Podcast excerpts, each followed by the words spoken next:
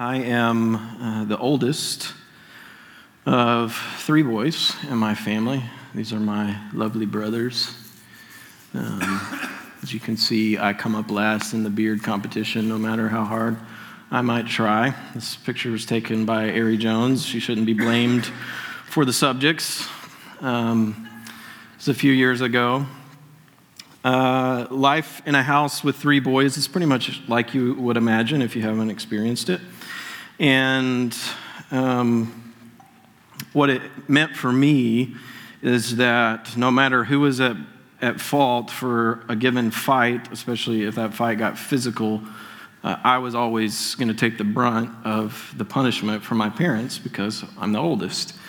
So there was a brief period in our childhood when Will, who's uh, on your left there and is the middle, he's three years younger than me. There was a brief period when Will realized that he could wail on me with impunity because I was the older brother, and if I hit him back or did anything like that, I would be the one to get in trouble. And I knew that as well. So I did my best to just sort of, you know, practice restraints uh, on him, but not actually hurt him. And then one day I had enough. We were playing football in the front yard. It was two below football, so nobody was supposed to be tackled. Uh, and he kept tackling me. And one time he landed with his knee right on my forearm. Um, and that hurt. And uh, when we got up, he started running his mouth about uh, me being in pain, and so I punched him in the stomach, like you do.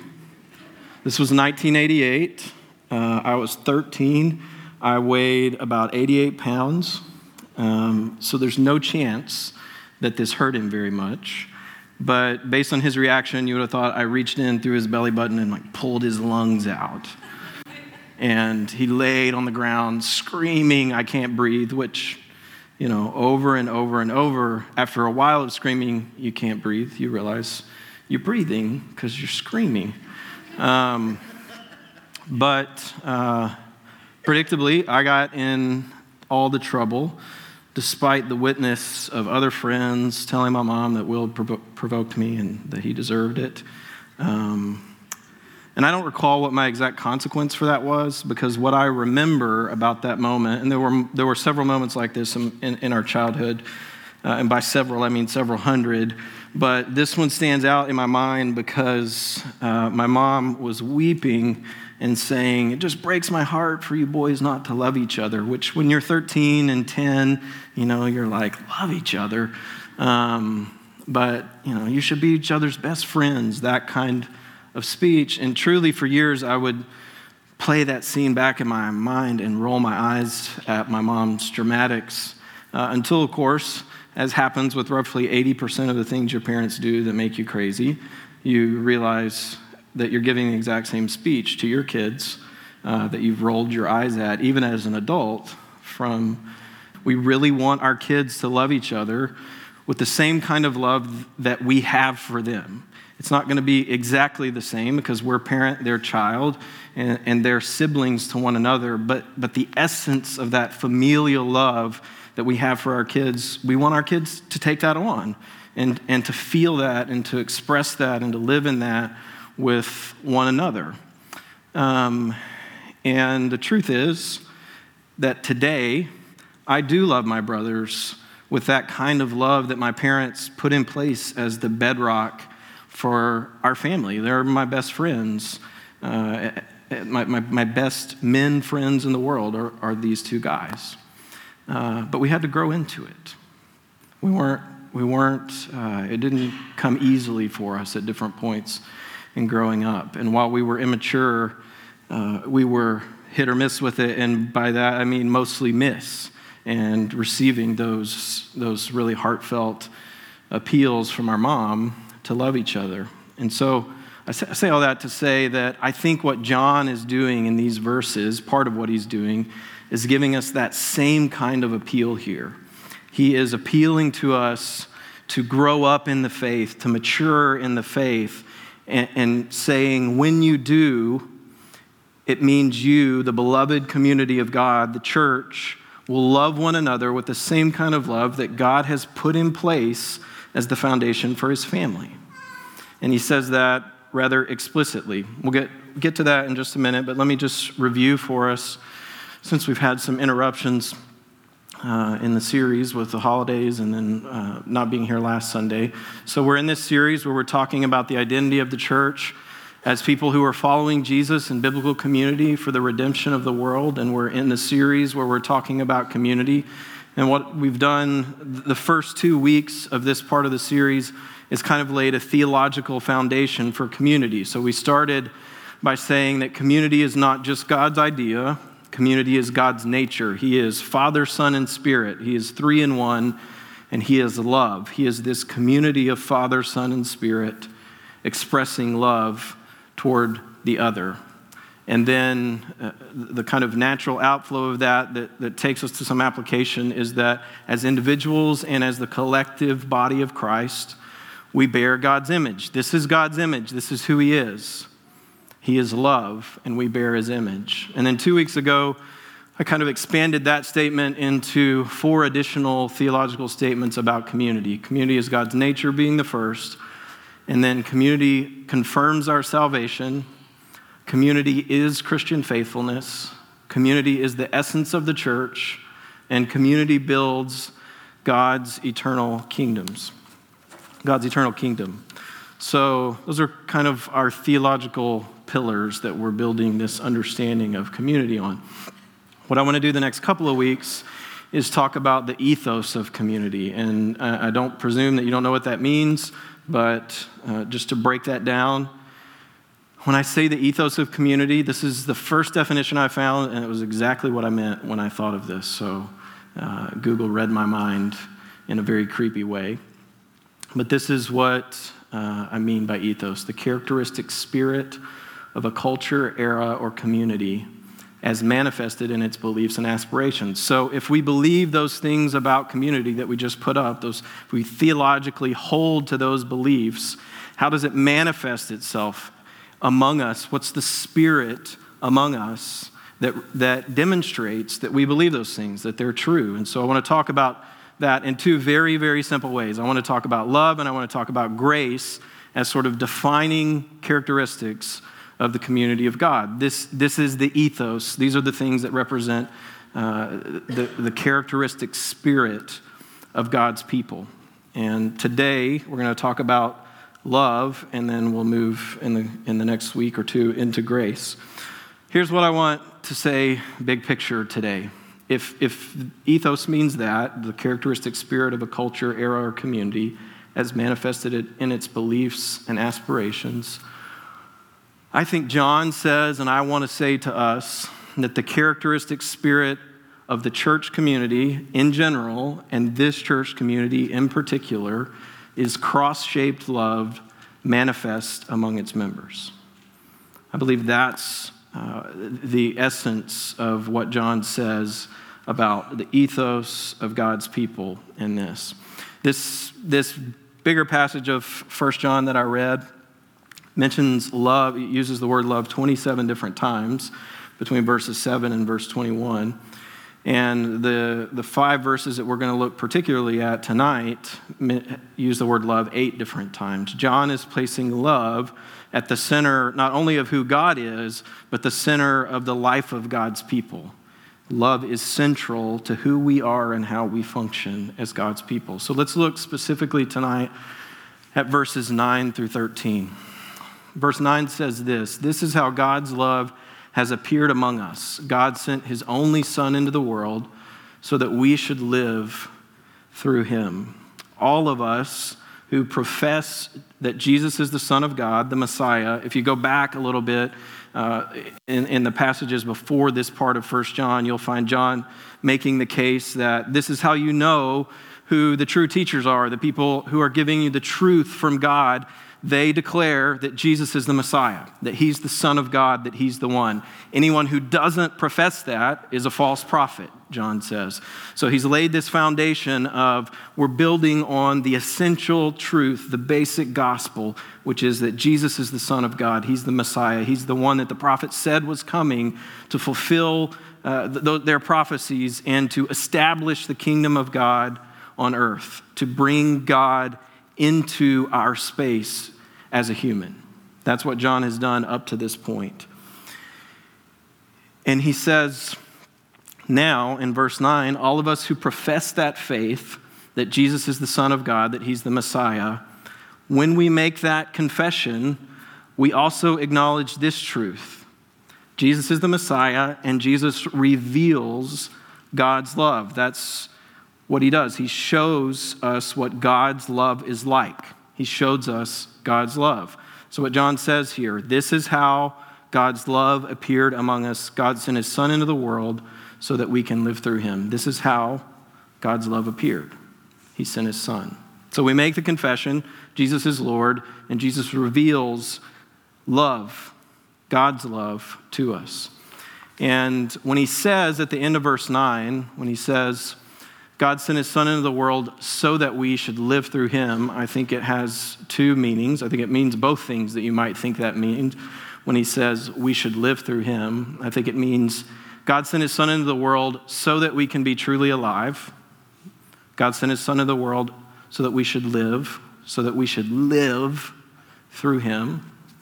I think it also means so that our lives are now lived through him. Does that make sense? God sent his son both so we would have the life that is truly life, and God sent his son so that the lives that we live are now lived with him as the center. They are lived through him. Jesus, the nature of Jesus, which is God's love in human form, becomes the basis for how we now live as we live through him. So, how does that happen? How do we live through Jesus, who is God's love incarnate? Let's go back to the text. Start back in verse 10 and 11. John says this Love consists in this.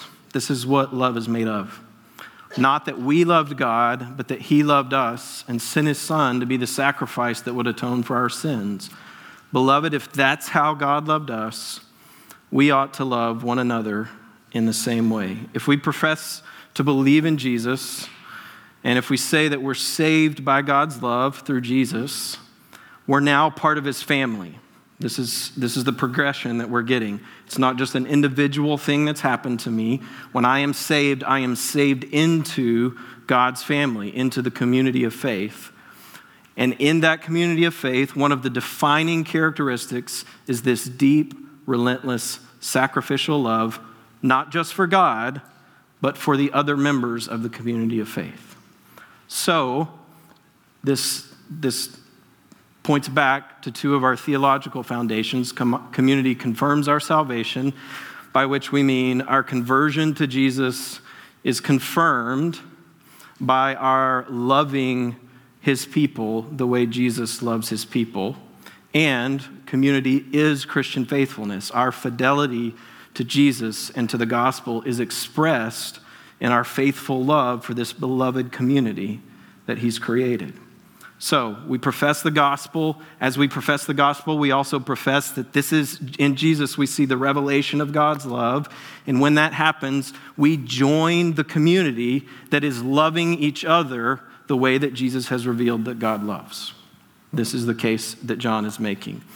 And note here in verses 10 and 11, specifically in verse 11, uh, John, uh, well, we're going to go down to verse 12 as well. John says two different things. He says, both, if that's how God loves us, we ought to love one another in the same way. And he says, this is how we know we abide in him, because we love one another. So he makes two different strong statements about us loving each other here in verses 11 and 12. We ought to love one another in the same way because that's how God has loved us. And if we love one another, then we know God abides in us. he echoes both, both of these statements. I'm not going to skip down and read this part right this minute. We'll read one of these verses at the end. But he echoes both of these statements later in the passage. In verse 16, he says, Those who abide in love abide in God, and God abides in them, which is an echo of that phrase that you see underlined in verse 12. And then in verse 21, he says, This is the command we have from him. Anyone who loves God should love their brother or sister too, which is an echo of what you see underlined in verse 11. So, just as a before I go any further, just to kind of put down a signpost and say, you know, this map that we're building of what it looks like, what the ethic among God's people is. We'll put down this you are here marker on the map. This is the essence of where we are in John's text. Our confession of Jesus as Messiah and Lord places us within this community of people who are abiding in God, loving as Jesus loves.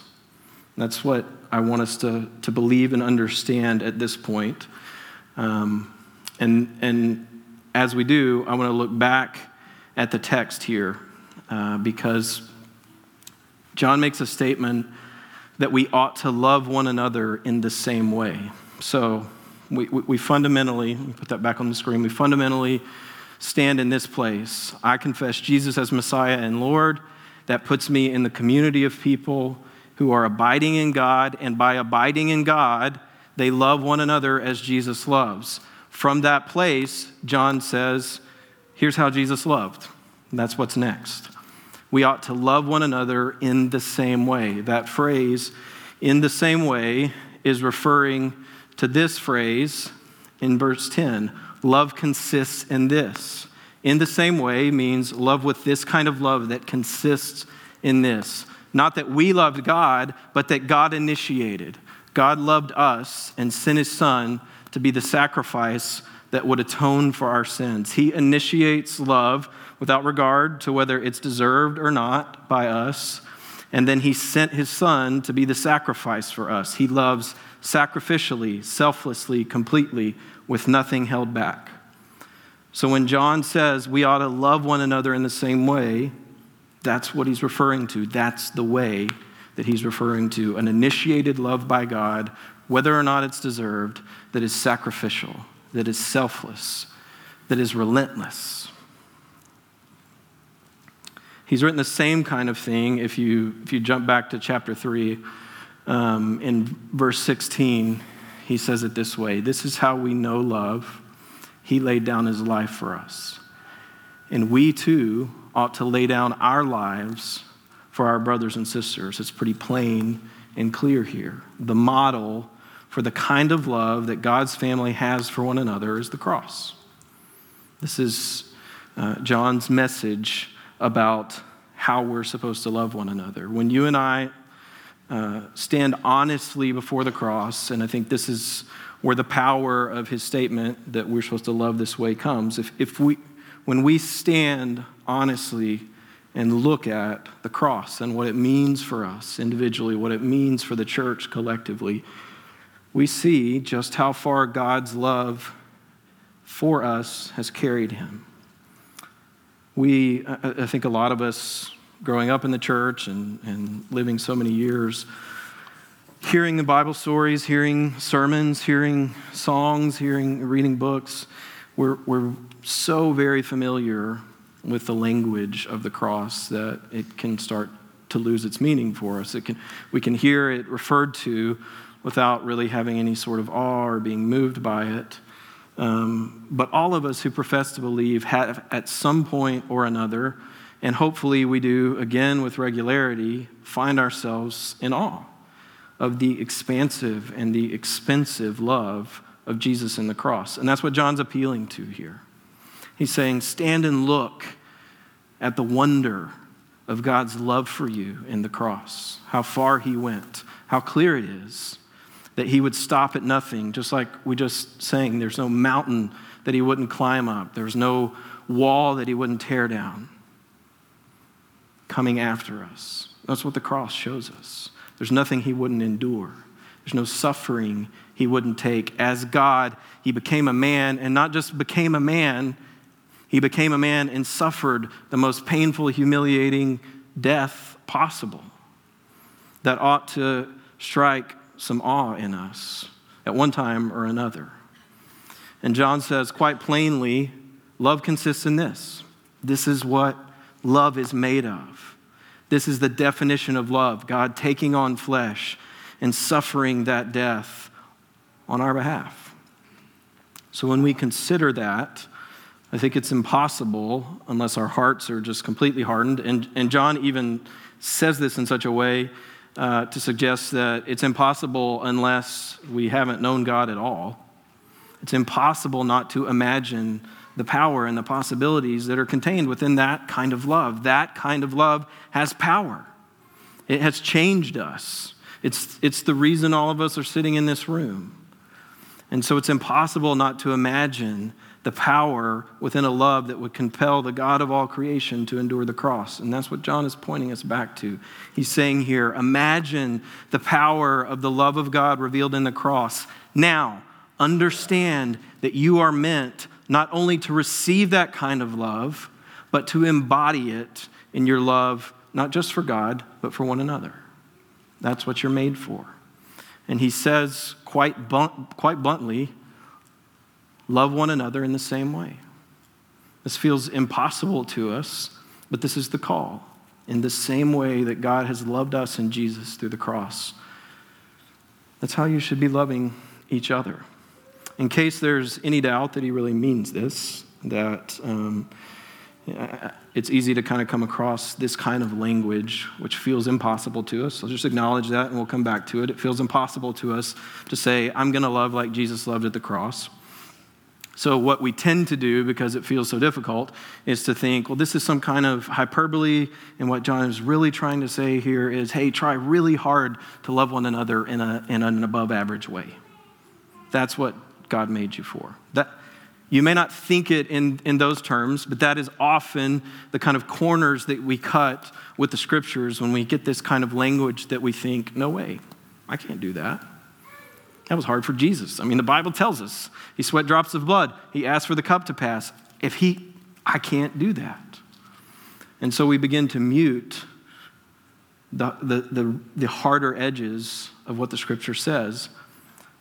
But John tells us that this, this appearance of Christ like love among us uh, will actually make Jesus and his love visible in our space okay? He's about to tell us, I'm going to break it down a little bit, but he's about to tell us that when you love each other the way that Jesus loves, that makes Jesus visible in our realm. There's no way that he means if you try really hard to love each other in an above average way, Jesus becomes visible. Because, oh, look, above average. Good job. That must be the Savior of the world. That can't be what John means. Let's, let's look at what he says. He says, Nobody has ever seen God. If we love one another, God abides in us, and his love is completed in us. That's how we know that we abide in him and he abides in us because he has given us a portion of his spirit.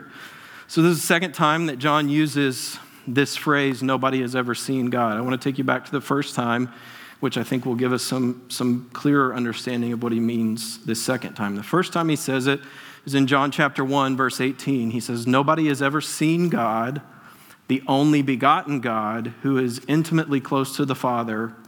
He, Jesus, has brought him to light.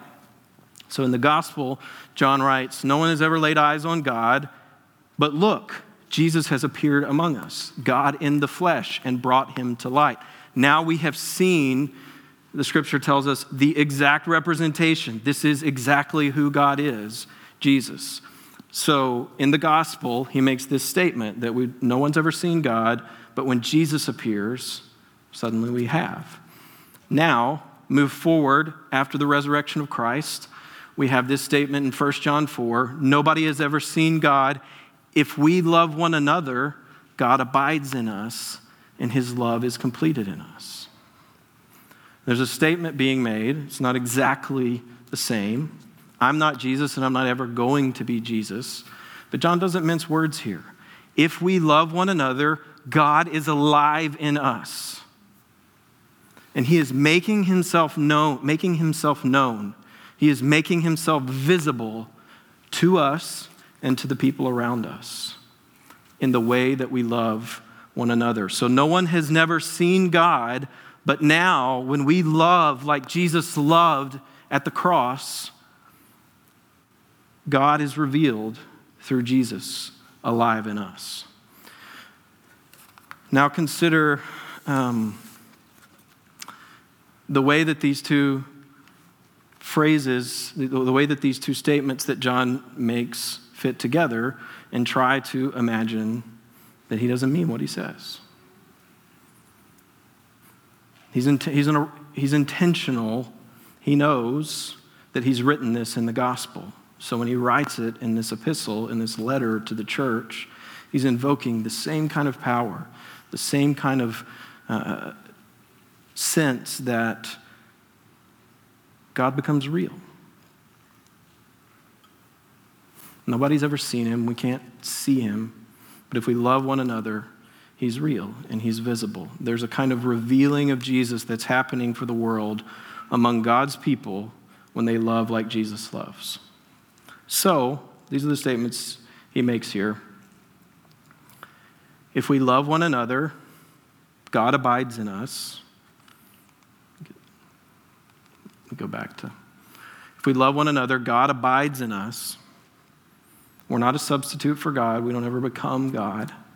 But God is alive in us. He actually lives in us, number one.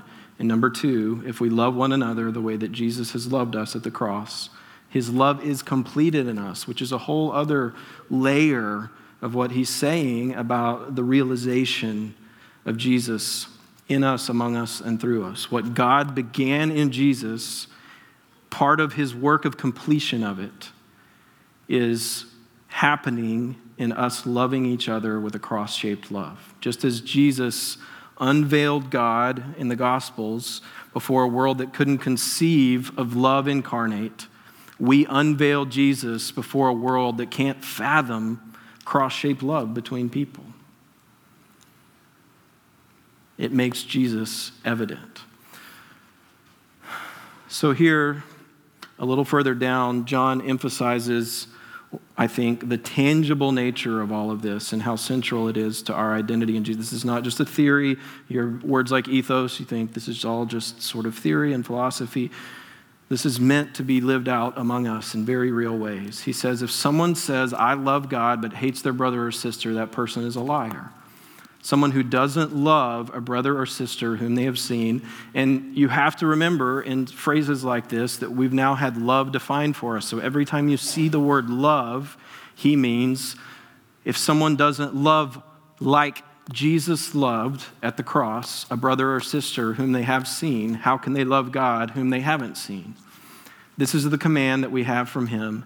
Anyone who loves God should love their brother or sister too. This this part of things, uh, I, I, read a very simple phrasing of it by N.T. Wright that was really helpful and I think very direct. He says this The same door that opens to let out your love to God is the door that opens to let out your love to your neighbor. If you're not doing the latter, if you're not letting out love for one another, you're not doing the former. It's as simple and as devastating as that. When John says, anyone who loves God should love their brother or sister too, he means the same part of you that opens up to love God has to be opening up to love other people, or else it's not open. Something else is going on. So, to bring us back to the statement that I said I wanted to make today, this idea, the characteristic spirit of the church community is cross shaped love manifest among its members. If you believe in Jesus, if you belong to Him, you are called into this community, this beloved community, this community that's loved by God, where the sacrificial love of God is active and is growing among its members. And just like with our kids, it takes maturity for us to grow into the fullness of that. It, it, it doesn't happen instantly, but it's not unattainable. It's not just theory, it's not something that we're not meant to have our eyes set on as the kind of community that God intends to grow us into. In fact, we were created to love each other this way. God intends to make his love complete among us, John says. And unless, lest that sound impossible, John makes it clear, and this is sort of the salvation for those of us who are performance based, for those of us who hear all this and think are, are, you're already making mental lists of ways that you don't love like this and ways that you've got to start loving like this, and how, how far are you going to have to progress on that list before you're going to feel like you're obedient enough. For those of us that function that way, John makes it clear this is possible not because we're going to become high achievers, not because we're going to perform well as it relates to loving one another, not because we're particularly great at keeping God's rules, but because this is how we know we abide in Him and He in us, because He's given us a portion of His Spirit. All of this maturity is made possible, is instigated, is supported, is empowered by the work of the Spirit. The work of the Spirit, God coming to life in us, God abiding in us individually, and us nurturing that us nurturing this thing that John refers to over and over of I abide in him and he abides in me. That's, a, that's an active, living sort of thing that we're meant to cultivate. Individually, we're meant to cultivate that sense of abiding in God and, and him being alive in us. There's also a collective part of it that he abides in us and we together abide in him. That work of the Spirit, God abiding in us, us abiding in him, his love being completed in us. It's not a, it's not a result of our work, it's a result of the Spirit's work in us and us saying yes again and again and again as the Spirit comes to life and tries to breathe life and abides in us. We were made for that kind of life in the community of God's people. Let's pray.